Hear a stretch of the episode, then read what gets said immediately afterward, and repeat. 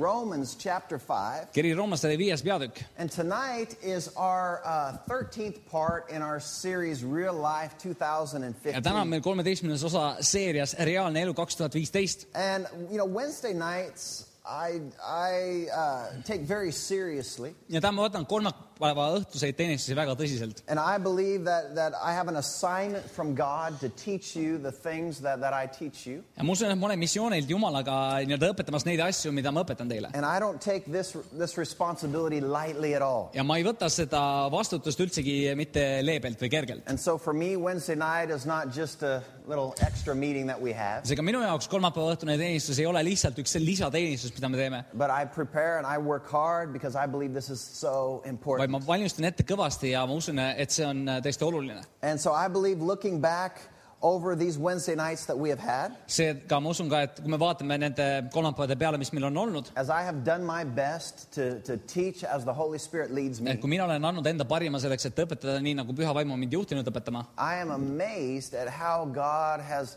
has uh, given us His Word. siis ma olen hämmastunud sellest, kuidas Jumal on oma sõna meile andnud And as I look back at these teachings, I think it's, it's truly been very, very incredible. ja ma usun, et kui me vaatame nende ähm, jutluste peale, siis need on tõesti imelised olnud. And so, as we learn these things together, I think this is a life giving time. seega, kui me õpime neid, neid asju koos, siis ma usun, et see on elu, eluandev uh,, it's life giving, Life giving. et see on lihtsalt eluandev.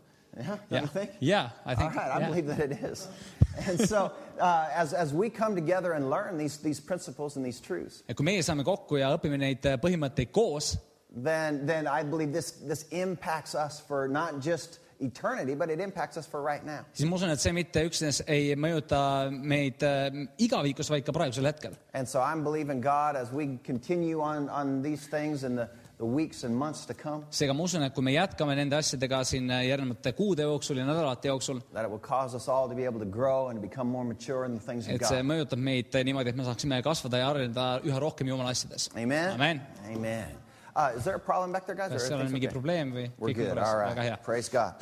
All right. Well, I've been uh, teaching over the past couple of weeks about, you know, the main message of the Bible. aga viimaste nädalate jooksul ma olen äh, keskendunud rääkimaks sellele, mis on piibli peamine ja põhiline teema And we've been talking about the gospel. ja me oleme rääkinud evangeeliumist. And the gospel of Jesus Christ is the most incredible thing that we could ever get a hold of. ja evangeelium Jeesusest Kristusest on üks imelisemaid asju, millest me võime kunagi aru saada. And what I see as a problem with some believers, some Christians, aga üks äh, probleem, mida mina näen äh, paljude kristlastega, is when they think about the gospel, they think, oh, that's that's kids' stories, and that's that's just you know that's the the, the low things of, of on see, Christianity. kui nemad vaatavad evangeeliumi peale, et siis see on nagu see, see on nagu need jutukesed lastele äh, või see on selline madalad teadmised. That's low-level Christianity teaching. I don't need to hear that. I want to see hear on the good stuff. nii-öelda madala, madalama taseme kristlik õpetus, et minul ei ole vaja sellest äh, õppida, et see on nagu lastele.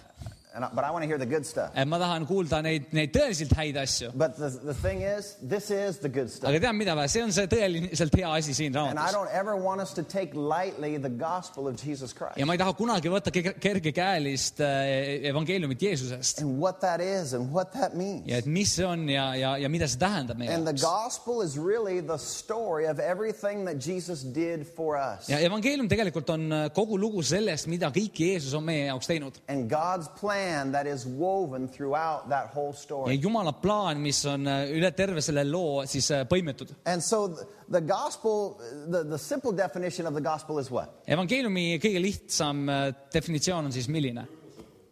Good news. ja, ja hea uudis või rõõmusõnum, Th- täpselt. no, that's, that's what the gospel is. see on see, mis evangeelium on. The gospel is good news. evangeelium on hea uudis või hea sõnum. And I want to share with you again tonight why this is good news to ja you. ma tahan sulle taaskord meenutada, miks see on sinu jaoks You know, hea and-, hea sõnum, hea uudis. Uh, You know, and that's what we're going to, that's what we've been looking at for several weeks, and we're going to look at that here again ja tonight. seda me oleme vaadanud nende eelnevate nädalate jooksul, aga me vaatame seda täna uuesti. But let me just do a quick review for some of you that might not have been here last aga ma week. teen sellise kerge ülevaate need mõningate jaoks, kes võib-olla pole olnud siin need nädalad And then we're going to jump on into some things here this evening. ja siis me sukeldume mõningatesse tõsiselt hästi, headesse asjadesse. But uh, a, a quick description of, of this would just be uh, a quick description or a definition of the gospel aga kiire kirjeldus siis evangeeliumist oleks selline, is that Jesus died for you, on see, et Jeesus suri sinu eest. right? Amen. That's really what the gospel is. ja see on see, mis, mille ümber see evangeelium käib. The message that Jesus died for you. see sõnum, et Jeesus suri sinu eest. So just declare that, say, Jesus died for you. seega tunnista seda teistele, Jeesus suri sinu eest. Jeesus suri sinu eest Amen..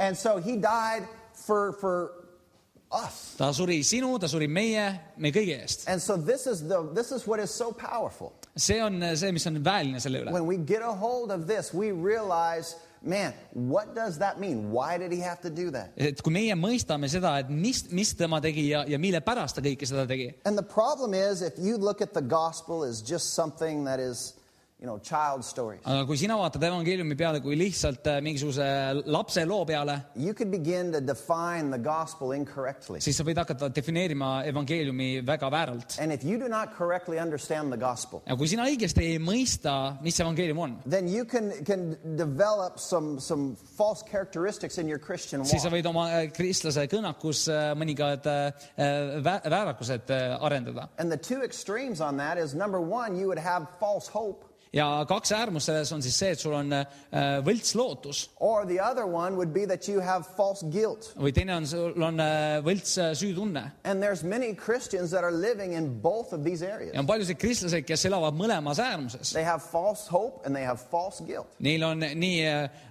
võlts süütunne kui ka võlts äh, lootus. And, and uh, the reason is, is they don't correctly understand what it is that Jesus did for us. ja põhjus on selles, et nad korrektselt ei mõista, mis on see, mida Jeesus tegi nende And eest. so that's why I want to teach you truth, sellepärast ma tahan sulle õpetada tõde, because I want to help you to see this correctly. sest ma tahan aidata sinul näha seda korrektselt. But not just for yourself and your own walk, aga mitte ainult sinu ja sinu kõnnaku jaoks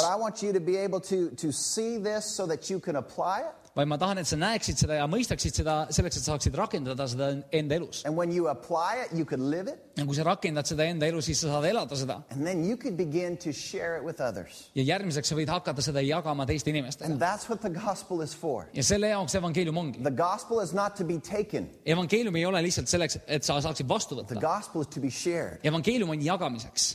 amen. Amen. And so, you know, it, it's like with many of the things of God, He gives them to you not just for you. see on nagu paljude jumala asjadega, ta annab sulle eh, mitte ainult sinu pärast, vaid selleks, et sa saaksid teistele anda. And He wants us to share what He gives with others. ja tema tahab, et meie jagaksime seda teistega, mis tema meile annab. And as we get to know the love of God, ja kui me mõi- õpime tundma jumala armastust üha rohkem, for us to be able to have the honor and privilege to share that with other people around us, selleks, et meil oleks see au ja privileeg jagada seda teiste inimestega, it is one of the coolest things that, that I've experienced in my life. siis see on minu arust üks imelisemaid asju, mis mina olen kogemu-, Is kogenud. when I realize that God is going to use me to help somebody else in their walk et with kui Him. mina mõistan, et jumal saab kasutada mind selleks, et aidata kedagi teist nende kõnnakus jumalaga. And so we want to have good understanding of what it is that Jesus has done for us. ja sellepärast me tahame, et meil oleks väga hea arusaamine sellest, mida Jeesus on teinud meie jaoks And I believe when we have a good understanding of that, it affects generations. ja ma usun, et kui meil on tõeliselt hea arusaam sellest, mis ta on teinud, siis see võib mõjutada põlvkondasid. And not just this generation, Mitte ainult- affect generations to mitte ainult seda põlvkonna, kus me praegu elame, vaid ka tulevasi põlvkondasid. And, and like we talked about uh, last week a little bit, ja nagu me eelmisel nädalal natukene rääkisime, if one generation knows the truth and believes it, kui üks põlvkond tunneb tõde ja, ja usub seda, but if they do not correctly share that with the next aga generation, kui nemad korralikult ei jaga seda järgmise põlvkonnaga, the next generation just assumes that that's faith. siis järgmine põlvkond lihtsalt aimab äh, või oletab, et see on siis usk And they have the mentality of, well, that's my mom or that's my dad's religion. ja neil on selline mentaalsus ja mõtteviis, et see on minu ema ja isa usk või religioon. But if then it is not shared to the, that generation and the next generation, aga kui nüüd seda korrektselt ei jagatud, jagata selle põlvkonna ja järgmise põlvkonnaga, then, then that third generation is going to either reject the gospel siis or deny the see, siis see gospel. kolmas põlvkond kas äh, äh, täielikult eirab seda evangeeliumit või, või põlgab selle, tõukab selle eemale. And so that, that is what we have seen in a lot of families here in ja Estonia, ma usun, et see on miski, mida me oleme siin Eestis paljudes peredes näinud, where in generations in the past, they knew what they believed. kus varasemates põlvkondades nad teadsid täpselt, mida nad usuvad. usuvad. There have been great moves of God in this nation. ja siin rahva hulgas on olnud suuri jumala liikumisi. But what happened is it got silenced over the years. aga mis on juhtunud, on, et läbi aastate see on vaigistatud. And you could blame communism, you could blame lots of ja things. sa võid paljusid asju, sa võid kommunismi ja igasuguseid asju võib süüdistada But selles. really, it's the fault of the believers and the fault of mom and dad not sharing their faith. with aga their viga on üldjuhul vanemates või nendes, kes ei jaga seda sõnumit edasi.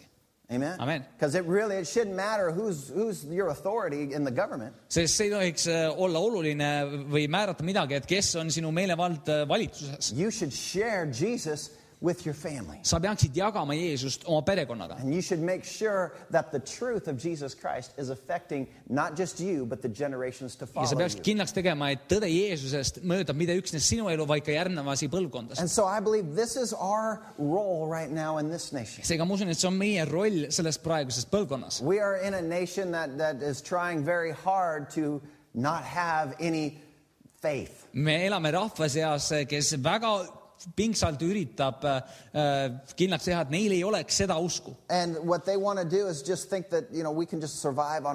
Ja nad tahavad loota ja uskuda, et me saame lihtsalt iseenesest hakkama.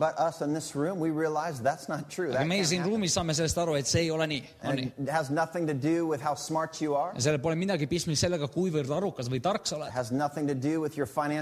sellel pole pistmist sinu äh, finantsilise tugevusega. Ja pole ka midagi pistmist sinu välimusega Kui hea sa good välja looking näed group here tonight. ja te olete väga hea väljanägemisega grupp siin täna And. so that doesn't, you know, just because I'm good looking and rich and then I'm smart, I, I- doesn't mean that you don't need God. jah, it doesn't mean that. Doesn't mean you don't need God. et lihtsalt sellepärast, et hea väljanägemisega ja rikas, ei tähenda, et sul ei ole Jumalat vaja. Amen? amen. I need help. mul on vaja abi, I need God to help me and lead me and guide me mul on vaja, et Jumal aitaks mind ja juhiks ja juhataks mind, because I've never walked this life before. sest ma ei ole varem kõndinud seda elu, on nii? Oh, hello, I've never, I've never lived this life. halloo, ma ei ole elanud seda elu, mis And minu I ees don't on know what's coming. ja ma ei tea, mis on ees tulemas And I have lived long enough to realize there could be some bad things coming. Ja ma olen piisavalt kaua oma elu elanud ja näinud, et, et ma ei tea, mis halbu asju mind võivad ees oodata. Minu ees võivad, oodata nii mõningadki halvad uudised, aga seal võivad ka olla häid uudiseid mind ootamas. ma ootan rohkem neid häid uudiseid kui neid halbu, no matter what is coming, aga mis iganes on tulemas, me võime seista ja uskuda, et Jumal on see, kes aitab meid läbi tulla paremas paigas. And so this is this is what we've got to do. We've got to stir up ourselves. seega, mis meil on vaja teha, on ennast üles õhutada. And I believe we have a call of God in this nation ma usun, et meie sees on Jumala kutsumine selle rahva seas, as believers in the year 2015 et usklikena aastast kaks tuhat viisteist, that we stir up this this this fire within others around et us. me aitame üles õhutada seda tuld teiste inimeste sees. That we share the gospel of Jesus Christ. et That me people will jagame come to know, et Him. me jagame evangeeliumi Jeesusest Kristusest, et inimesed tuleksid tema teadmisesse. And if not, we can lose another generation. And I am not going to stand by and let that happen. sest kui me seda ei tee, siis me võime kaotada veel ühe põlvkonna ja mina ei kavatse käed rüppes istumas lihtsalt äh, seda vaadata. And so the, the thing that is awesome aga mis on imeline, is that the same truths that helped people back 2,000 years ago, on see, et needsamad tõed, mis aitasid inimesi kaks tuhat aastat tagasi, those same truths are relevant here today. need äh, samad äh, äh, samad asjad on vägagi äh, tavapärased meie praeguses äh, ajas. And the truths of Jesus Christ will continue to affect lives and to affect people for eternity. ja tõde Jeesuses Kristuses saab mõjutada inimesi praegu ja tulevastel aastatel. And I don't know about you, but I thank God for that. ma ei tea, kuidas on sinuga, aga mina tänan Jumalat selle eest. Amen. That the. gospel doesn't have to change. et evangeelium ei pea muutuma, It's going to stay and remain the same forever. evangeelium jääb püsima ja ta jääb samasuguseks a- läbi aastate. And so right now you need to know that on the planet there's a lot that is happening seega praegu sa peaksid teadma seda, et siin planeedi peal toimub igasuguseid asju. and the body of Christ is growing faster and stronger than it ever has ega seda, before in et Krist, history. Kristuse ihu on kasvamas kiiremini ja, ja efektiivsemalt kui kunagi varem. And there's more people that are being born again daily than ever before in the history of the church. ja praegustel päevadel on rohkem inimesi uuesti sündimas iga päev kui kunagi varem ajaloo jooksul. And there are more Christians who are alive on the earth right now ja praegusel hetkel planeedi peal on rohkem elus, elusaid kristlasi than all the Christians that have and, and believers that have ever lived before us until this point. kui kõiki neid kristlasi ja usklikke, kes on si selle hetkeni elanud. And we're talking Jews as well, you ja me know, räägime ka juutidest, those that were, were the righteous dead uh, back in the Old Testament, need, kes olid äh, need õiged surnud Vanas Testamendi ajas all the way up till now. kuni praeguse hetkeni. Everybody who has ever believed in God keegi, kes on kunagi uskunud Jumalasse and then died. ja siis surnud. There are more Christians on the planet right now than all those put together. praegusel hetkel on kristlasi planeedi peal rohkem kui, kui kõik need kokku pandud. And to me, that's exciting. ja minu jaoks on see põnevust tekitav. You're not going to hear that on the news. sa ei kuule seda uudistes. On the liberal media, they're not going to be telling you all these great things. avalikus meedias sellist asja ei jagata nii, nii rõõmsameelselt. But I just want you to know that, that the church is powerful. aga ma tahan, et sa teaksid seda, et kogudus on väeline And we are growing in our influence around the world. ja me kasvame oma mõjus üle terve maailma. And I am believing God with all my heart that we'll begin to see that more and more in ja Estonia. mina usun Jumalalt, et me üha rohkem hakkame nägema seda siin Eesti riigis. amen. Amen. Do I have some agreement in here? kas, mul on siin eh, enda kaas, kaasmõistmist ja nõusolekut siin Because suunas? I think we need to see this generation come back to know the truth ma about usun, what et Jesus meil on Christ has vaja done., et see praegune põlvkond saaks teadma seda, mis Jeesus on teinud. And so there is a great move of God.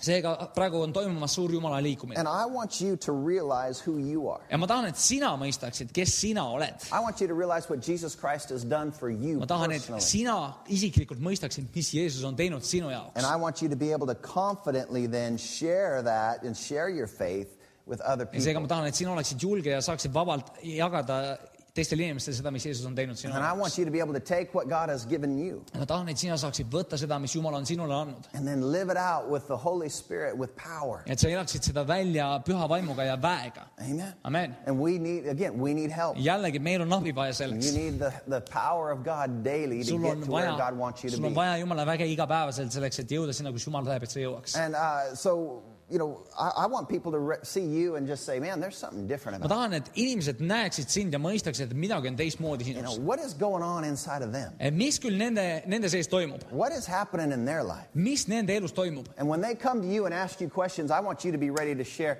well, God has changed me, and let me tell you. ja kui nad tulevad sinu juurde küsimustega, siis ma tahan, et sa räägiksid neile, et, et tead, Jumal on minu elu muutnud, las ma räägin sulle sellest. Why are you so happy all of a sudden? miks sa nii rõõmus oled kogu aeg? Let me tell you. las ma räägin sulle.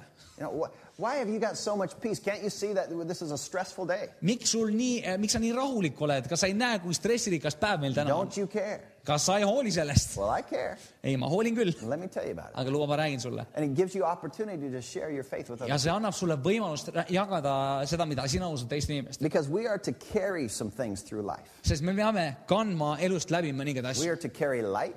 Me peame kandma valgust, We are me to carry peace. peame kandma rahu, We are to carry love. me peame kandma armastust, We're to carry joy. me peame kandma rõõmu, We're to carry me confidence. peame kandma kindlust, Amen. Wherever we go, kus iganes me oleme, kuhu iganes me läheme. we should be rising above every situation around me us. peaksime tõusma kõrgemale igast olukorrast, mis meie ette And pannakse. listen, it's not pride. ja tead, see ei ole uhkus, You know, it's not like we walk in a room saying, man, I'm better than everybody. et see ei ole niimoodi, et sina astud ruumi ja mõtled, et kuule, ma olen palju parem kui teised, You know, it's that we walk in a room saying, my king, my, my savior, he's with me. vaid, vaid et sa astud ruumi ja sa tead, et minu kuningas, minu päästja on minuga And there's nothing that can, nothing bad that can happen. ja mitte miskit halba ei saa minu vastu juhtuda. And so we rise above every situation because of him, not because of us. ja me tõuseme igast olukorrast kõrgemale tänu sellele, kes on meiega, mitte tänu endale. And like Parto said, that's not, that's not pride, that's humility. ja nagu Pärt ütles, et see ei ole uhkus, vaid see on alandlikkus. Amen. amen. That, that's humbling ourselves, see on iseennast, see on selline alandlikkust tekitav, submitting ourselves to God. et me alistame ennast Jumalale. And when we do that, then, then darkness runs from us. ja kui me teeme seda, siis pimedus põgeneb meie eest. But uh,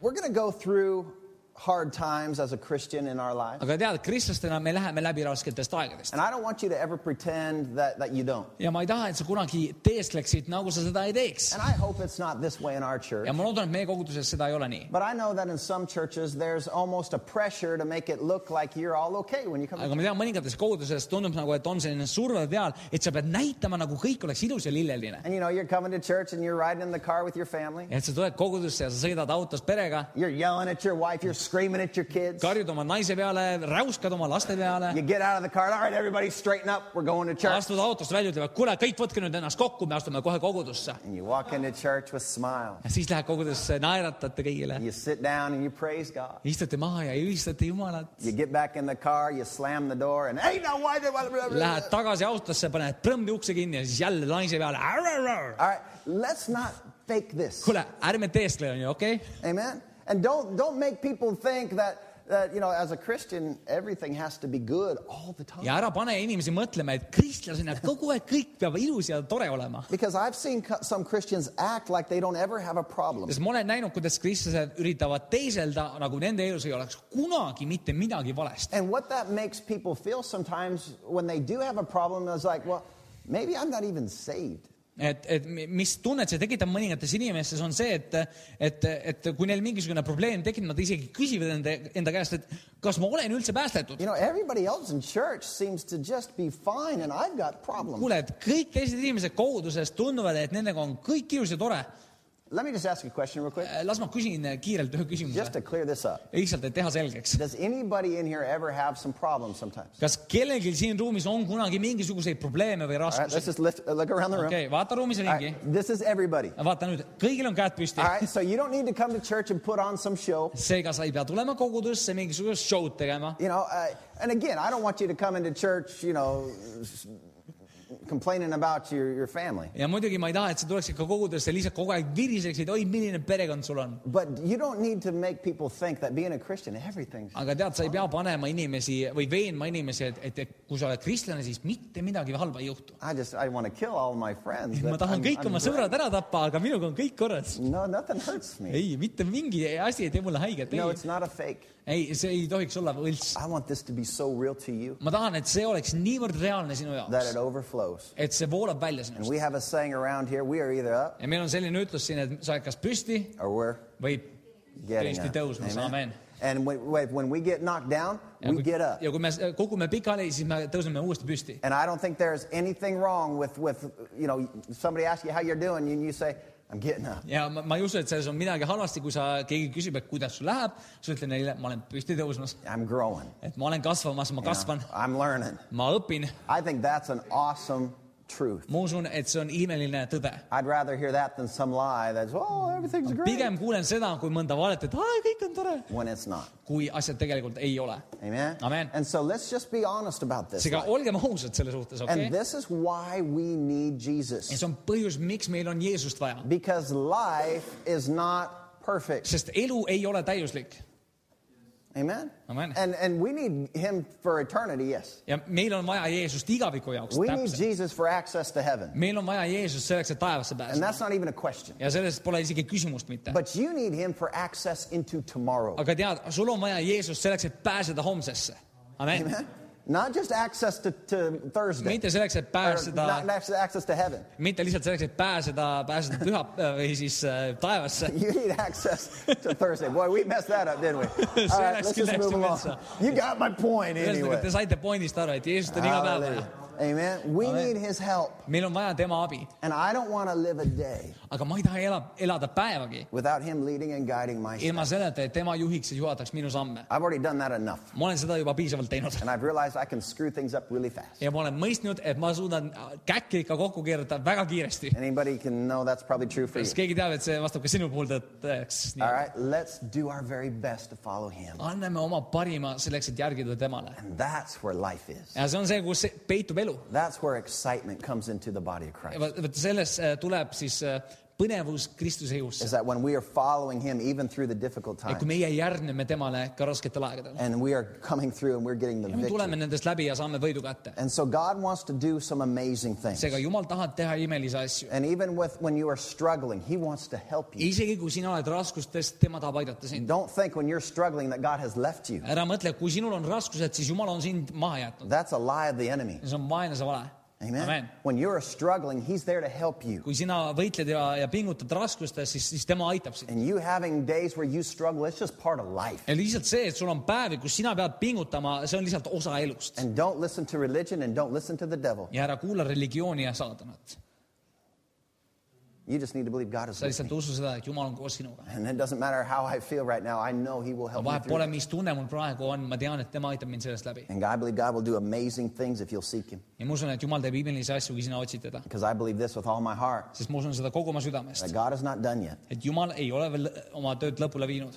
Amen. He's not done with you, ta ei ole veel oma tööd lõpule viinud sinuga, He's not done with this church. ta ei ole töö, oma tööd selle kogudusega He's lõpule not done with viinud me. ja ta ei ole lõpetanud oma tööd minu He's sees. still working. ta ikka veel teeb tööd And He's not done in Estonia. ja ta ei ole ka lõpetanud või käega löönud Eesti I suhtes. believe God has got an awesome plan that He will fulfill in ma usun, et. Jumalal on imeline plaan, mis tema kavatseb korda saata siin And rahva we get seas to. be a part of it, and I'm excited about it. meie saame olla osa sellest ja ma olen väga põnevil selle suhtes. And so I want to talk a bit more tonight about the, the good news and the bad news. ma tahaksin täna siis natukene veel rääkida headest uudistest ja halbadest And uudistest. again, we're talking about the gospel, jällegi, me räägime evangeeliumist, but uh, there is there's some bad news that we need to also discuss. aga on selliseid halbu uudiseid või halba sõnumit, mis meil on vaja ka arutada. And have ever, any of you ever heard of something called sin? ja kas keegi on teist kuulnud kunagi sellisest asjast nagu patt? Does anybody here know what that is? kas keegi teab, mis asi on patt? All right, uh, uh, okay.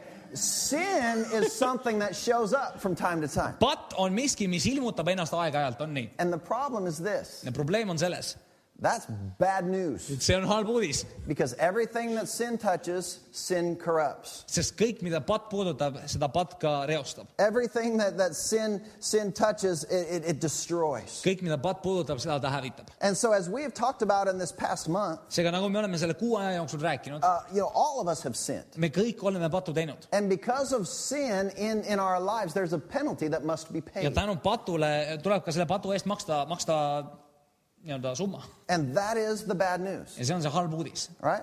Because of sin, there's a penalty you need to pay. patu tõttu sul on vaja kanda karistust. Here's the good news. hea uudis on see, You ready for the good kas news? sa oled valmis hea uudise The? gospel is news. on The good news is Jesus has paid the penalty for your sin. ja hea uudis on see, et Jeesus on maksnud selle hinna sinu pattude eest. And so go with me to Romans chapter 5, and I want to start reading here with verse 8. seega alustame lugemist Roomaste eh, kirjast viiendast peatükist ja kaheksandast salmist It says, But God demonstrates his own love for us in this, that while we were still sinners, Christ died for us. roomlastele viis kaheksa, ent Jumal teeb nähtavaks oma armastuse meie vastu sellega, et Kristus suri meie eest, kui me olime alles patused.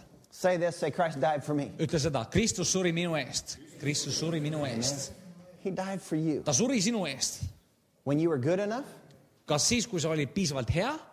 No. ei, Thank God that while we were still sinners, tänu Jumalale selle eest, et siis, kui me olime alles patused, God loved us so much that he sent Jesus to die for us. Jumal armastas meid niivõrd palju, et tema saatis Jeesuse surema meie eest. You don't need to put on some act and some show when you come to church. tead, kui sa tuled kogudusse, sa ei pea hakkama teestama või mingisugust show'd tekitama. I'm good enough for Jesus to die for. ma olen piisavalt hea, et Jeesus minu eest võiks surra. No, he died for us when we weren't good enough. ei, tema suri meie eest, kui meie ei olnud piisavalt He head. showed love to us when we were unlovable. tema näitas armastust meie suhtes, kui meie olime armastatamatud. And Jesus died for you, and that is the Jeesus gospel. suri sinu eest ja see on evangeelium. And so this is the center of what, what the gospel is, is that Jesus paid the price. ja see on evangeeliumi keskmeks, et Jeesus maksis hinna meie eest. But there's an entire story that goes along with that aga selle kõigega kaasneb ka üks lugu, that helps us to have a greater understanding of what that, that does. mis aitab meil suuremalt mõista, mida see kõik teeb meie What that jaoks. really means. Jesus died for me. mida see tõesti tähendab, seda, et Jeesus suri minu eest. Well, first of all, the part of the where, where the story begins is Christmas, esimene koht, kus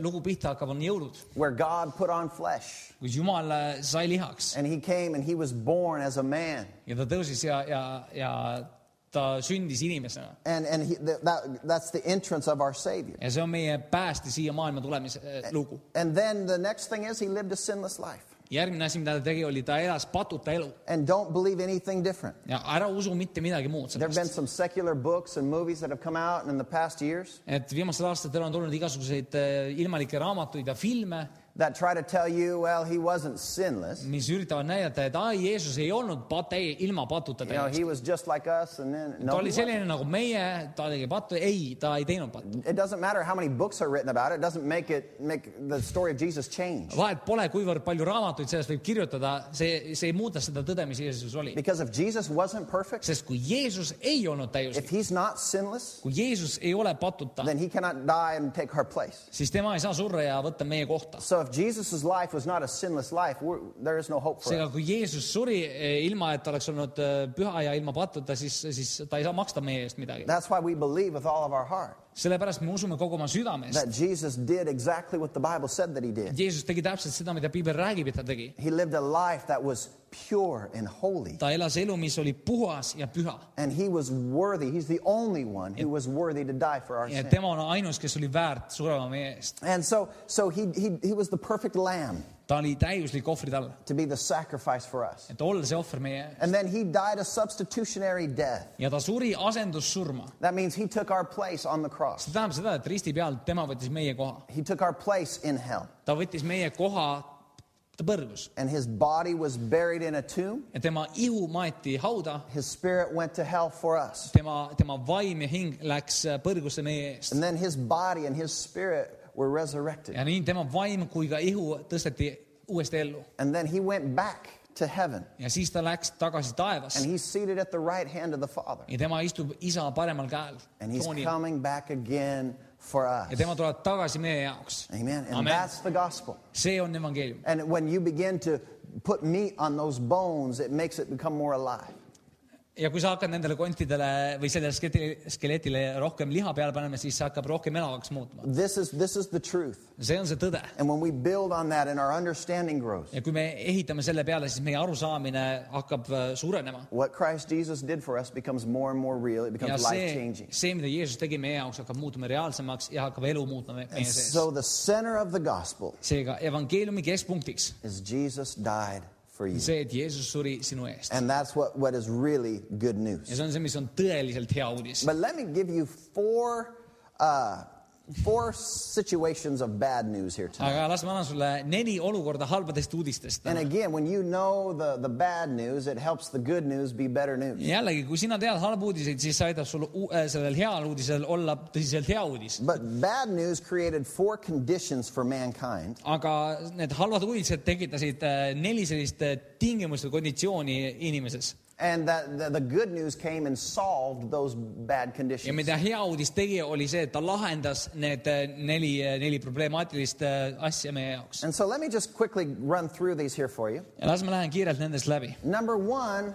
was a penalty. esimene asi oli siis karistus. Because of sin, patu tõttu, the bad news is there's a penalty that must be paid. halb uudis on see, et selle, selle eest tuleb maksta karistust. And Romans chapter 6 and verse ja 23, kiri roomlastele kuus kakskümmend kolm it says that the wages of sin is death, ütleb, et patu palk on surm. right? On And it. so there's a penalty that needed to be paid, and death was the penalty. seega tuleb maksta karistust ja surm on see karistus, mida tuleb maksta. And the problem is this probleem on selles the, bad news is this halb uudis on selles, that even if you die for your sin, it's not good enough. et isegi kui sina sured oma pattude eest, siis see ei ole piisavalt hea. Even you can't free yourself from isegi sin sina ei suuda vabastada ennast sellest patukoormast, because you are a, sellepärast et sina oled patune. right? You can't say, I'm perfect. sa ei saa öelda, et ma olen täiuslik. And so for you to die for your sin, seega selleks, et sina sureksid oma pattude eest, it's not good enough. see ei ole piisavalt hea And that's bad news. ja see on halb uudis. All right? Yeah. Okay? Number two, wrath. teiseks, viha, Wrath. viha. And, and uh, you need to know that God is not mad at you, sul on vaja teada, et Jumal ei ole vihane või pahane sinu peale, but God's wrath is against unrighteousness, aga Jumal äh,, Jumala viha on äh, eba, ebaõigluse vastu and it's against ungodliness. ja see on äh, Ju- Jumala karmatuse vastu. And so he doesn't hate you, but sometimes he hates what we do seega Jumal ei vihka kunagi sind, aga ta vahest vihkab neid asju, mida meie teeme. Or hates what we've done. Let's say it that way. ütleme, vihkab meie tegusid. I'll take a little pressure off of you. ma võtan natukene koormat sult ära. Not what you do, but what you've done. mitte seda, mida sa ka teed, vaid see, mida sa oled teinud, ütleme niimoodi. All right, so God hates sin. see Jumal vihkab pattu, God hates unrighteousness. Jumal vihk-, vihkab, vihkab ebaõiglust And there is wrath that goes out against that. ja, ja selle vastu tuleb Jumala viha And anything that distorts or ignores the truth, ja mis iganes üritab tõde väänata või, või, või muuta või kinni katta, that makes God angry. see muudab Jumala vihaseks. And Luke, I'm sorry, in Romans chapter 1, on kiri roomlastele esimene peatükk. go ahead and turn there, we're right close. Läheme korraks sinna, esimene roomlastele kaheksas salm. Romans 1, Pauluse kiri roomlastele esimene peatükk ja kaheksas salm. verse 18, yeah? It says, ah, 18 ja 18 jah. Thank you. It says, The wrath of God is being revealed from heaven against the, the godlessness and the wickedness of men who suppress the truth by their wickedness. Kiri roomlastele esimene peatükk kaheksateist salm. jah, Jumala viha ilmub taevast inimesele igasuguse Jumala kartmatuse ja ülekohtu vastu, nende vastu, kes tõde hoiavad ülekohtu äh, kammits, kammitsais. And so, because of sin, God's wrath is against sin. seega patu tõttu Jumala viha on patu vastu. Number three is separation. neljandaks äh, või kolmandaks o- on eraldus, Separation. eraldus. And sin always separates. patt alati eraldab. And, and think about any relationship that you've had, mõtle, mõtle iga suhte peale, mis sul kunagi on olnud. whether it would be a relationship in business, olgu see ärisuhe, a relationship, uh, just a personal relationship you've had, lihtsalt isiklik suhe, mis sul kellegiga on olnud or maybe somebody you've fallen in love with. või keegi, kelle, kelle suhtes sa oled armunud If you olnud. sin against that person, kui sina teed pattu või midagi selle inimese vastu, that relationship gets torn apart, siis, siis see suhe saab äh, murtud. right? On nii? If you steal from them, kui sina varastad neilt, i- if, if you, uh, uh, you know, kill, kill, kill them. I'm going through the, sa- I'm going through the Ten Commandments. Wait, that doesn't work. okei, ma mõtlesin, kuidas seda küll, eks. All right, anyway, if you, if you do them wrong, igatahes, kui sina eksid nende vastu, it separates, it rips apart that relationship. siis see eraldab enne seda kahte inimest, Oh, see my nagu viib nad lahku. All right, and so uh, what, what, what we need to know is with our relationship with God, mida sul on vaja teada, et see, see suhe, mis meil on Jumalaga, is our sin separates us me, from me suhtes Jumalaga, meie patt eraldab meid Jumalast. And that is bad news ja see on halb uudis, because we need God. sest meil on vaja Jumalat, We need Him in our life today. meil on vaja Jumalat oma elus praegu, täna. We need to have that meil on connection. vaja, et meil oleks see ühendus. And so we need to, to do our best not to get to that seega me place. peaksime andma oma parima selleks, et mitte jõuda sellesse kohta But, nobody's going to be perfect. aga mitte keegi ei ole piisavalt täiuslik. And so sin causes separation between you and your Heavenly seega Father. patt tekitab eralduse sinu ja sinu taevase isa vahel In. Ephesians chapter 4, go ahead and turn there. kiri Efesastele neljas peatükk, sa võid selle lahti teha. Ephesians 4 and verse 18. kiri Efesastele neljas peatükk ja, ja neliteist, kaheksateist. 18, yeah. It says, They are uh, darkened in their understanding and separated from the life of God because of their ignorance that is in, uh, in them due to the hardening of their hearts. Neli, kaheksateist, olles oma mõtlemisega sattunud pimedusse ning võõrdunud Jumala elust neis oleva teadmatuse ja südame paadumuse tõttu. And so the people are separated from God because of sin and their hardening of hearts. seega inimesed on eraldatud äh, Jumalast tänu, tänu, tänu, Sin tänu patule ja südame siis äh, kõ- kõva, kalgistumise tõttu. And separated means that you cannot receive from the life of God. ja eraldus Jumalast tähendab seda, et sa ei saa vastu võtta elu, Jumala elust And that is not a place you want to live. ja see ei ole koht, kus sa tahad elada. You do not want to live this life separated from the sa ei life that taha only God elada can elu give. eraldi Jumalast.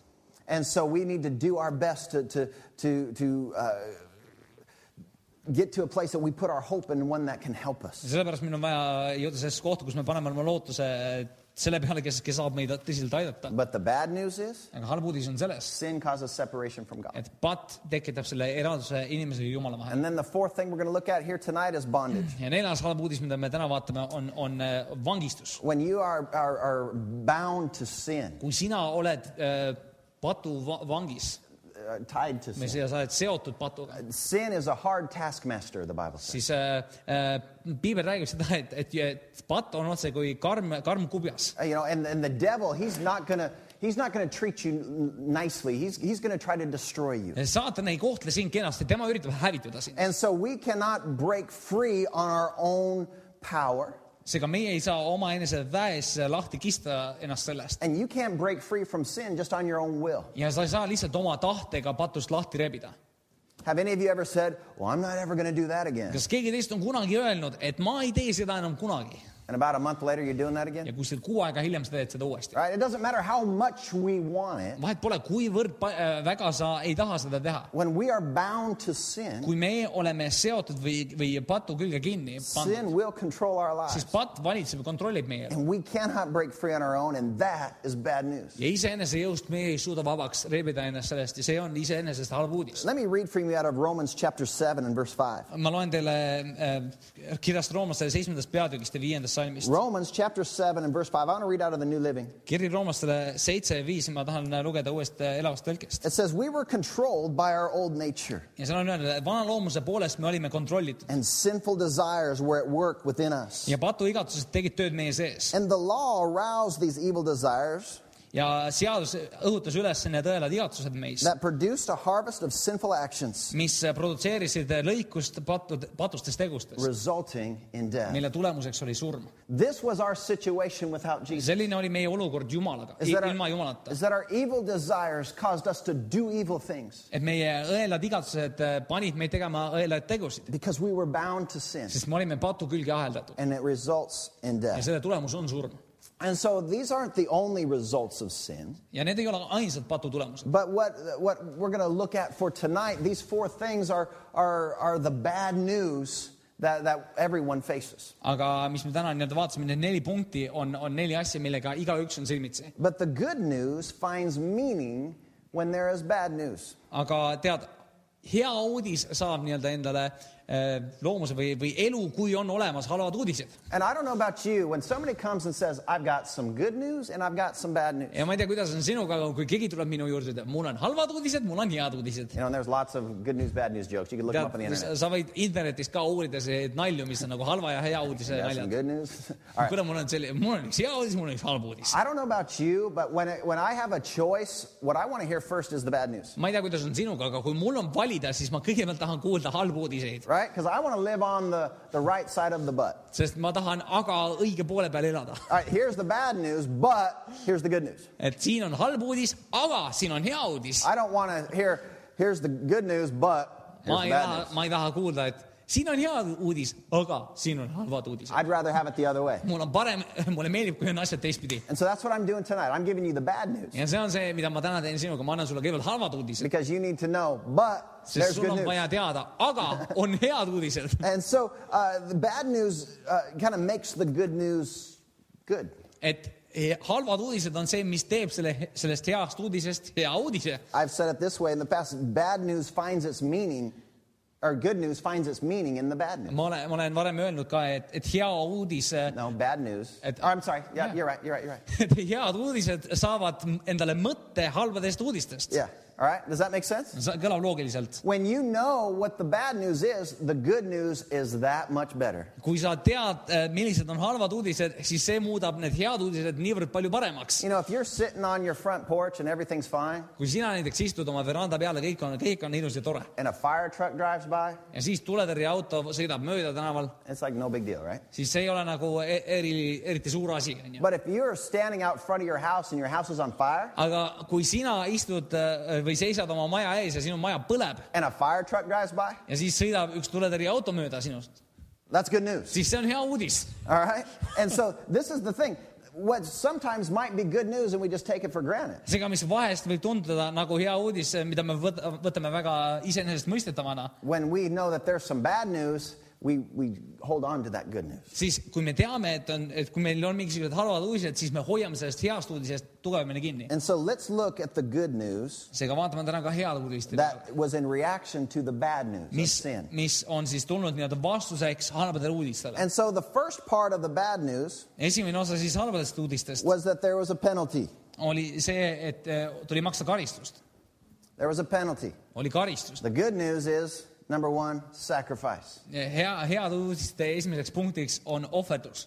The penalty of death was paid. surma eest see palk, see, see maksti. The sacrifice, the, the life was given to pay that price. see ohver toodi selleks, et maksta seda, seda karistust. Let's read several uh, places in the Bible here. Go with me to Hebrews chapter 9. loeme siit äh, nii mõnda kohta piiblist, Heebrea, kiri heebrealastele üheksas peatükk, Hebrews chapter 9 and verse 26. kiri heebrealastele üheksas peatükk ja kahekümne kuues salm. It says, Then Christ would have had to suffer many times since the creation of the world, but now he appears once for all, the end of, of uh, the age, to do away with sin by the sacrifice of himself. Kiri heebrealastele üheksas peatükk, kahekümne kuues salm. kuna muidu oleks ta pidanud kannatama mitu korda maailma rajamisest peale, kuid nüüd on ta üheks korraks aegade lõpul ilmunud, et ennast ohvriks tuueks kõrvaldada pattu. It was through the sacrifice of himself tänu sellele, et ta ohverdas ennast, that he freed us from the penalty. sai ta teha meid sellest karistusest vabaks. In Ephesians chapter 5, kiri Efesastele viies peatükk, Ephesians chapter 5 and verse 2, kiri Efesastele viies peatükk ja teine salm. it says, And live a life of love, just as Christ loved us and gave himself for us as a fragrant offering and sacrifice to God. kiri Efesastele viis kaks ja käige armastuses või siis ingliskeelne tõlge ütleb, et elage elu täis armastust, nõnda nagu Kristus meid on armastanud ja on is- ine- iseenese loovutanud meie eest anniks ja ohvriks magusaks lõhnaks Jumalale. And so you need to know that Jesus took your place sul on when he vaja died., sul on vaja teada, et Jeesus äh, võttis sinu koha, kui tema suri. And every time we think about that, I believe that should tu- touch us deeply, emotionally. tema võttis sinu koha ja ma usun, et iga kord, kui, kui sa kuuled seda, siis see peaks puudutama sind emotsionaalsel tasemel. And he paid what we could never have paid ourselves. sest tema maksis midagi, mida meie iseenesest mitte kunagi ei suudaks And he maksta. sacrificed himself. ja tema ohverdas ennast. And what does that mean, sacrificed himself? mida see tähendab, et ohverdas ennast? He gave of himself so that others could advance. tema andis ennast selle eest, et teised saaksid edasi minna. You know, when, when, when we think of somebody that sacrifices themselves in a war, kui me mõtleme kellegi peale, kes ohverdab ennast sõjas, they sacrifice themselves so the rest can advance. siis nad ohverdavad ennast selle nimel, et teised saaksid edasi minna. You think of that in sports. sa võid ka seda võtta spordis. There's different sports where one, per, one player will sacrifice himself so that the others can go forward. on selliseid spordialasid, kus üks inimene võib ennast ohverdada selleks, et teised saaksid edasi, edasi minna. And those sacrifices are very small compared to what Christ has done for us. ja need on sellised ohvrid, mis on ähm, võrdlemisi väiksed võrreldes sellega, mida Jeesus on meie jaoks teinud. Because Jesus did what nobody else could have done. sest Jeesus tegi midagi, mida mitte keegi teine ei oleks He suutnud gave teha. up himself. He sacrificed himself. ja ta andis ennast üles, ta ohverdas ennast meie eest. And he did it to pay a price for our sin. ja ta tegi seda selleks, et maksta hinda meie pattude Go with eest me to 1 John.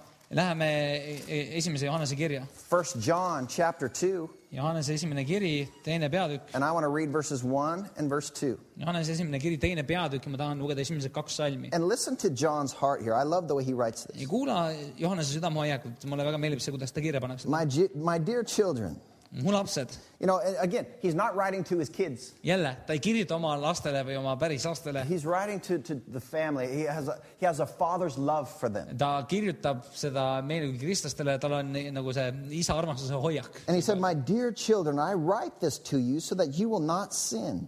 ta ütleb, mu, mu kallid lapsed, seda ma kirjutan teile, et te ei teeks pattu. But if anybody does sin, we have one who speaks to the Father in our defense, Jesus Christ, the righteous one. aga kui keegi patustab, siis on meil eestkostja isa juures Jeesus Kristus, kes on õige. And he is the atoning sacrifice for our sins, not only for our sins, but for the sin of the whole world. ning tema on lepitusohver meie pattude eest, kuid mitte üksnes meie, vaid ka terve maailma I pattude am eest. so thankful ja ma olen nii tänulik that his one sacrifice, selle eest, et tema üks ohver, the one price that was paid, was enough for see everybody. üks hind, mis maksti, see, see oli piisav, et maksta kõikide eest, Amen. Not a limited number. mitte ainult mõningate eest You või know, we- piiratud when we arv. reach one billion, heaven is full, so hurry up. et kui te jõuate ühe biljonini, siis, siis äh, taevas on täis ja rohkem ei saa.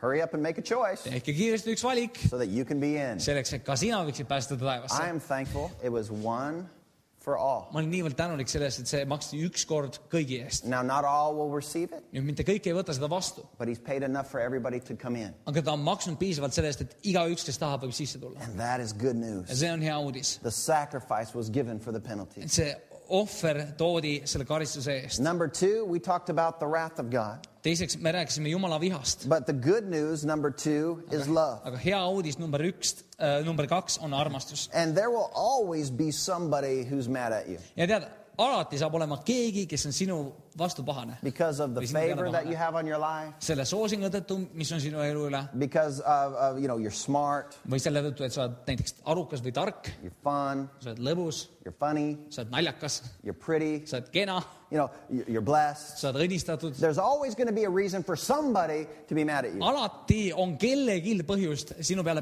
pahane olla. But listen, aga kuula, sa ei taha, et Jumal oleks sinu peale pahane. You can't help what others think. sina ei saa midagi parata selle suhtes, mida teised inimesed sinust arvavad And, või mõtlevad.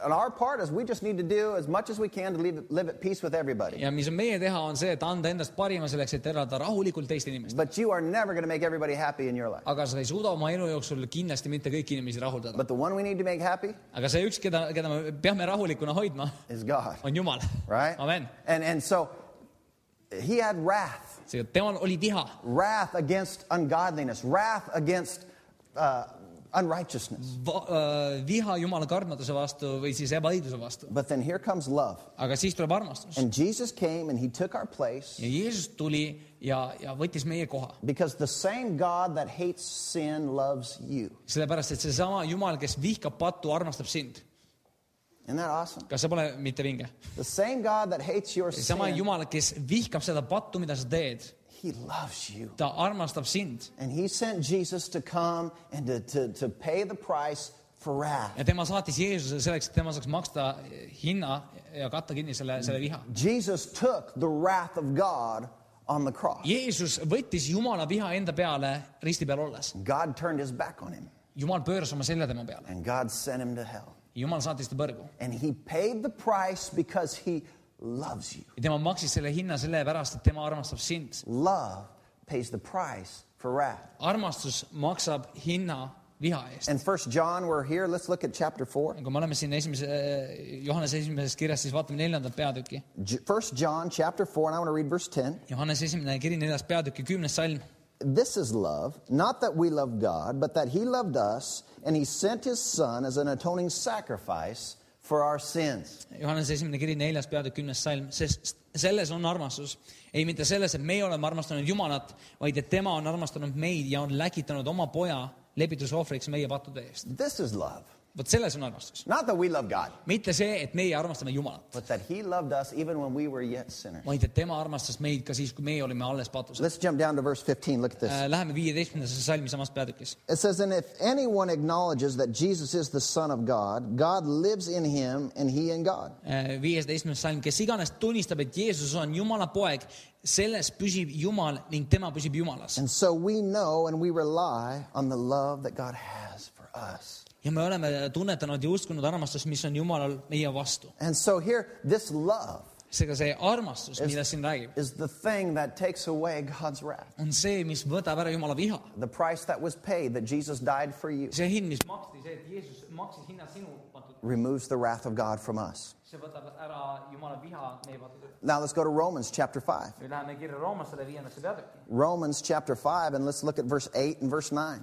Äh, kiri roomlastele viies peatükk ja, vaatame, Kaheksa ja üheksa. kaheksas ja üheksas salm. It says, But God demonstrates his own love for us in this, that while we were still sinners, Christ died for us. roomlastele viis äh, kaheksa, ent Jumal teeb nähtavaks oma armastuse meie vastu sellega, Kristus suri meie eest, kui meie olime alles katused. Since we now have been justified by his blood, how much more shall we be saved from the wrath of God through him? Seda kindlamini, meid päästetakse tema kaudu viha eest nüüd, kui me tema vere läbi oleme saanud õigeks. And so we are saved from the wrath of God through him. meid on läbi tema päästetud Jumala viha eest. And I am thankful that he paid that price for you. tänulik et tema maksis selle hinna. I'm thankful he paid it for me. ma olen tänulik sellest, et tema maksis minu eest. Amen. Amen. And when we realize this, ja kui meie mõistame seda, it helps us to be more thankful of the gospel. siis aitab meil olla niivõrd palju tänulikum selle evangeeliumi eest. This beautiful thing that Jesus Christ has done for every man and every woman. see imeline asi, mis, mis Jumal on, Jeesus Kristus tegi meie kõigi eest. And we looked at the bad news. We said number three was separation from God. Ja me vaatasime, et, et ne- kolmas punkt eh, halbades uudistes oli eraldus Jumalast. And uh, the good news is reconciliation. kolmas, kolmas eh, hea uudis on see äh, lepitus. Reconciliation, con- connection. jah, see, see, mis nii-öelda lu- lunastus, mis, mis lepitus, mis, mis on meil Jumalaga. And so we have a connection now with God. et meil on see ühendus Jumalaga nüüd tänu sellele. The, the bad news is there's separation. halb uudis on selles, et meil on eraldus, The good news is hea reconciliation. uudis on see, et meil on see lepitus Jumalaga. You know, when, when there's, there's in a marriage, when there's been uh, some bad news show up, sin, kui abielus on olnud ha- halbu uudiseid või patt on ilmutanud, there can be a separation of the two. siis seal võib tekkida ka eraldus nende kahe vahel. But what I like to do sometimes is when they'll come into my office and I could help reconcile that marriage. aga mis, mis mulle meeldib, on see, kui, kui need inimesed tulevad minu juurde ja mina saan aidata neil nii-öelda leida lepitust üksteise vahel. and put that back together. Panna selle uuesti kokku. That's the awesome part of being a pastor. see on see pastoriks olemise imeline külg. I hate having to deal with the sin, but I love help watching things get put back mulle together. ei meeldi tegeleda selle patuga, aga mulle meeldib äh, aidata asju uuesti kokku lappida. And this is what Jesus did between us and God. ja see on see, mida Jeesus tegi meie ja Jumala vahel. Sin separated from us, us from Him, eraldas meid temast. And Jesus reconciled. He put us back together again. lepitas meid, tema pani meid uuesti kokku temaga. And we can now live with the life that God has. nüüd me võime elada selle eluga, mis Jumalal meie jaoks eh, on. In Romans chapter 5 and verse 10, let's, let's Roomasele viis ja kümnes salm ütleb, it's as we keep reading here. me loeme seda edasi. It says, For if when we were God's enemies, we were, we were reconciled to him through the death of his son, how much more, having been reconciled, shall we be saved through his life?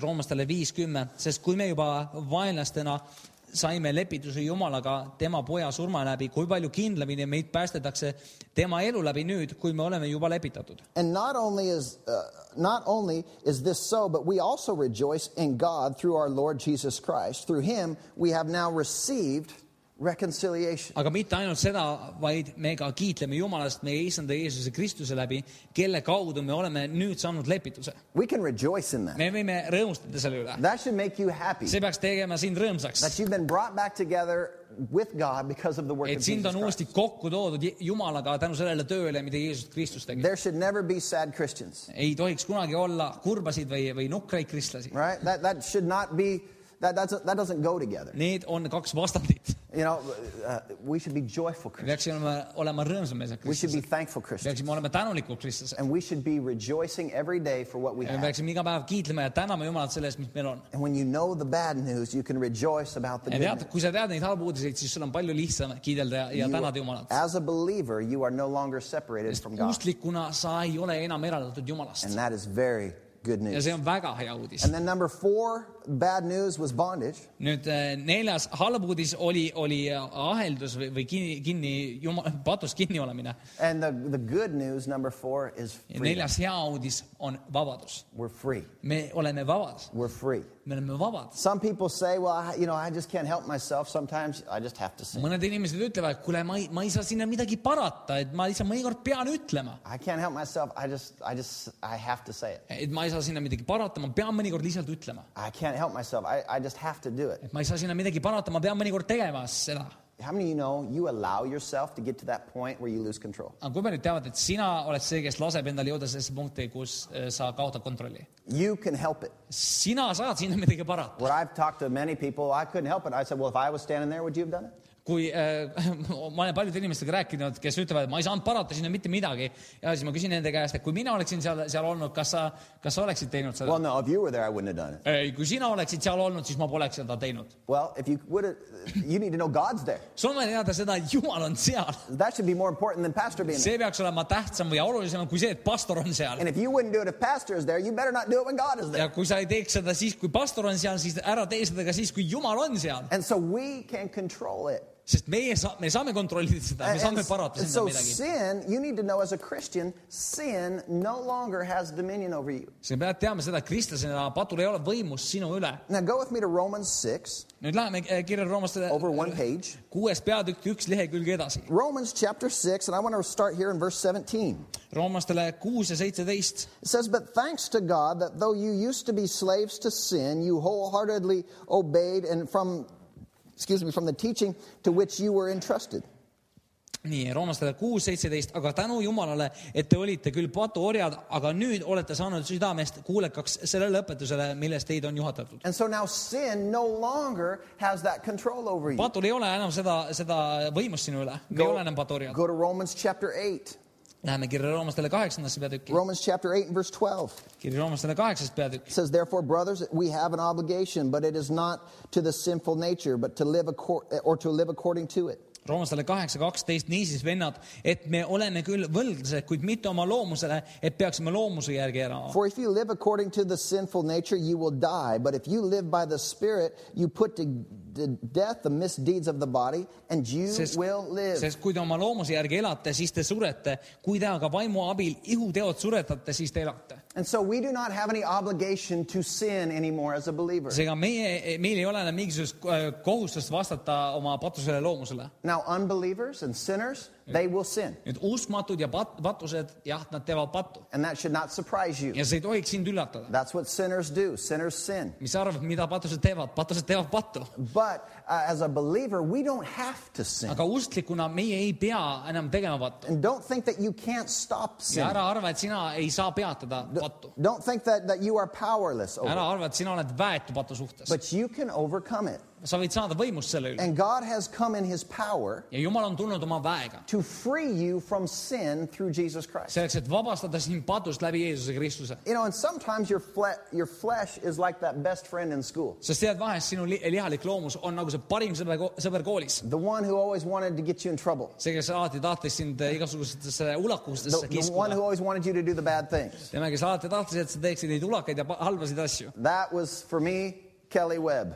minu jaoks oli see Kelly Webb. Kelly Webb was my friend, and we got into more trouble than probably 15 other kids put together. Kelly Webb oli minu, minu hea sõber ja, ja arvatavasti temaga koos me sattusime suurematesse jamadesse I kui miss viisteist, Kelly teist Webb. inimest No, I'm just kidding. aga ma igatsen No, no, teda no, no, no. mitte No, he was mitte the sedasi guy where we, when, when we were separated, we were both good kids. tema oli see tüüp, et kui meie kaks olime eraldi, siis me olime mõlemad väga tublid But poisid. you put us together, it's like gas and fire. aga kui sa panid meid kokku, siis oli nagu tuli ja tikud And või we-, või bensiin ja tikud. And we would, we would just, we would, you know, it wasn't a good thing. et see ei olnud hea asi. Your flesh can be like that friend sometimes. tead, sinu uh,, your, Your flesh. sinu liha võib olla vahest nagu see sõber. Oh, come on, you want to say it. You know you want to say it. kuule, Go ahead and sa, say sa it. tead, et sa tahad öelda, et kuule, ütle nüüd, no sa pead ütlema seda Uh, nüüd. come on, just do it. Just do kuule it., tee seda nüüd, nüüd, kuule, teeme nüüd, nüüd koos. You know you want it, just do sa it. tead, et sa tahad lihtsalt teha seda, on nii? Right? And so that, our flesh nature, that old nature can try to rise up. meie lihalik loomus võib sedasi nii-öelda tahta ilmale kerkida. But God is telling us through His Word, you have a choice as a believer. aga see on see, mida Jumal ütleb meile öelda, et usklikuna sul on see valikuvõimalus. Your flesh is always going to be your flesh. sinu liha jääb sinu lihaks. And if somebody, you know, cuts in front of you in the line at the store, ja tead, kui keegi poe järjekorras tuleb ja kisub sinu ette, how many of you know that can still make you mad even siis as a kui paljud Christian? teavad, et isegi kristlasena see võib sind väga vihaseks ja närvi It makes me mad. I don't care how old she is. It makes me mad. minul vahet pole, kui vana ta on, kui ta trügib vahele, siis ta trügib vahele. Who made you queen to think you could get in front of me? kes tegi sind kuningannaks, et sa võid minu vahele arvata, And you just want to, you arvata. just want to, ugh. ja siis sa lihtsalt tahad, sa tahad mm, -mm. all right? But we have a choice, don't we? aga tead, meil on valik, We don't have to react. me ei pea reageerima sellele. We can say, all right, go ahead and go. me võime öelda, okei okay,, mis iganes, mine edasi. Right? You, you have a choice. sul on see valik, You don't have to react according to your old flesh nature. sa ei pea rea- reageerima vastavalt oma vanale loomusele. And Colossians chapter 1, let's read this real quick. ja loeme siit eh, esimesest peatükist. Colossians chapter 1, kolosslastele esimene peatükk. and I want to read verses 13 and 14. tahan lugeda kolmteist, neliteist eh, salmist. Says, For he has rescued us from the dominion of darkness and brought us into the kingdom of the Son whom he loves, in whom we have redemption and forgiveness of sin. Äh, kolosslastele üks, kolmteist, kes meid on kiskunud välja pimeduse meelevallast ja asetanud oma armsa poja kuningriigi, kuningriiki, kelles meil on lunastus pattude andeks saandmine. And so, Colossians chapter 1, 13 and 14. seega kiri kolosslastele esimene peatükk, kolmteist, neliteist. And so, this is what makes the gospel good news. see on see, mis teeb evangeeliumis head uudised. There was a penalty, and it was paid. selle eest maksti, There was wrath, and it was satisfied. ja see rahuldati, There was separation, and it's been brought back together. ja see on uuesti kokku toodud And, and, and there was bondage ja oli, oli, oli aheldus ja oli vangistus, that has been broken. mis on murtud. Amen. Amen. That's the good news of the gospel. see on evangeeliumi hea uudis. That's what's good news for you and for me, the See on way see, we mis live on- our lives every see on see, day. mis on heaks uudiseks sinule ja minule selles viisis, kuidas me elame oma elusid. And the result of that, ja selle tulemusena, the result of the gospel, selle evangeeliumi tulemusena is going to be salvation saab olema lunastus and a new life ja uus elu, that we can live forever, et meie saame elada igavesti, but we can live now the right way. aga et meie saame praegu elada õigel viisil And we have peace with God because of Jesus. ja meil on rahu Jumalaga tänu Jeesusele. Let's go one last place, one last scripture tonight. Läheme viimane kirja kohta, ma luban, Uh, kiri roomlastele, Romans chapter 5. roomlastele viies peatükk, Romans chapter 5 and verse 1 kiri roomlastele viies peatükk, esimene salm. says, Therefore, since we have been justified through faith, we have peace with God through our Lord Jesus Christ. roomlastele viis üks, et me nüüd oleme saanud õigeks usust, siis on meil rahu Jumalaga meie issanda Jeesuse Kristuse läbi. We've been justified through our faith, meid, me, meid on õigeks tehtud läbi meie usu, and we now have peace with God. meil on nüüd rahu Jumalaga.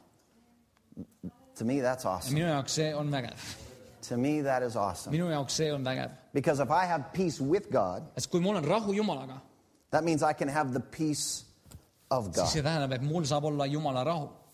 Did you get that? said aru sellest? If I have peace with kui God, mul on rahu Jumalaga, I can have the peace of God. siis mulle võib kuuluda Jumala rahu. Because of what Jesus Christ has tänu done, sellele, mida Jeesus Kristus on teinud, we can know our Heavenly me Father. võime tunda oma taevast isa. We can know what love really me is. võime teada ja tunda seda, mis tõeline armastus on. And that is the only life that is worth really living. see on ainus elu, mis tõeliselt on väärt elamist. And what we did should have brought the wrath of God, should have brought ja separation. see, mida meie tegime ja oleme teinud, peaks tooma Jumala viha meie üle Separation ja from Him. eralduse Jumalast. But what Jesus did aga see, mida Jeesus tegi by grace läbi armu, brings us peace with God. toob meid selles paika, kus meil on rahu Jumalaga. And so we just believe in that. seega meie lihtsalt usume selles We. put our faith in what He did sa paned oma usu selle peale, mida Jeesus tegi. because we or anybody, nobody else could have ever done it. sest sina, mina, mitte keegi teine ei oleks saanud seda teha. And so you've been made righteous before God. seega sind on tehtud õigeks Jumala We ees. have a life now that we can enjoy meil on because of Jesus. tänu sellele, mida Jeesus tegi,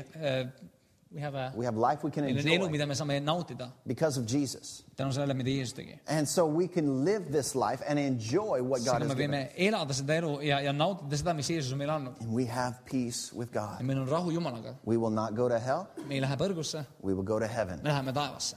Amen. amen. Jesus has paid a price. Jeesus on maksnud hinna. We are never alone. me ei ole kunagi üksinda, We are never without help me ei ole kunagi ilma abita, because Jesus paid a price for us. sest Jeesus maksis hinna meie eest. That means we can win in life. see tähendab, et me võime olla võidukad elus. Amen. amen. And for me, ja minu jaoks that is good news. see on hea uudis. How many of that's good news? võib-olla to teie you? jaoks see on hea uudis. Amen. That is good news for see on us hea uudis meie as believers in Christ ja Jesus. usklikena Jeesus Well, let's stand and let me pray over you. ja las me tõuseme püsti ja ma palatan selle eest. Hallelujah. Glory to God. I'm excited about what He's done for us. ma olen põnevil selle üle, mis tema on teinud meie suhtes. Hallelujah. Well, Lord Jesus, I thank you for your faithfulness.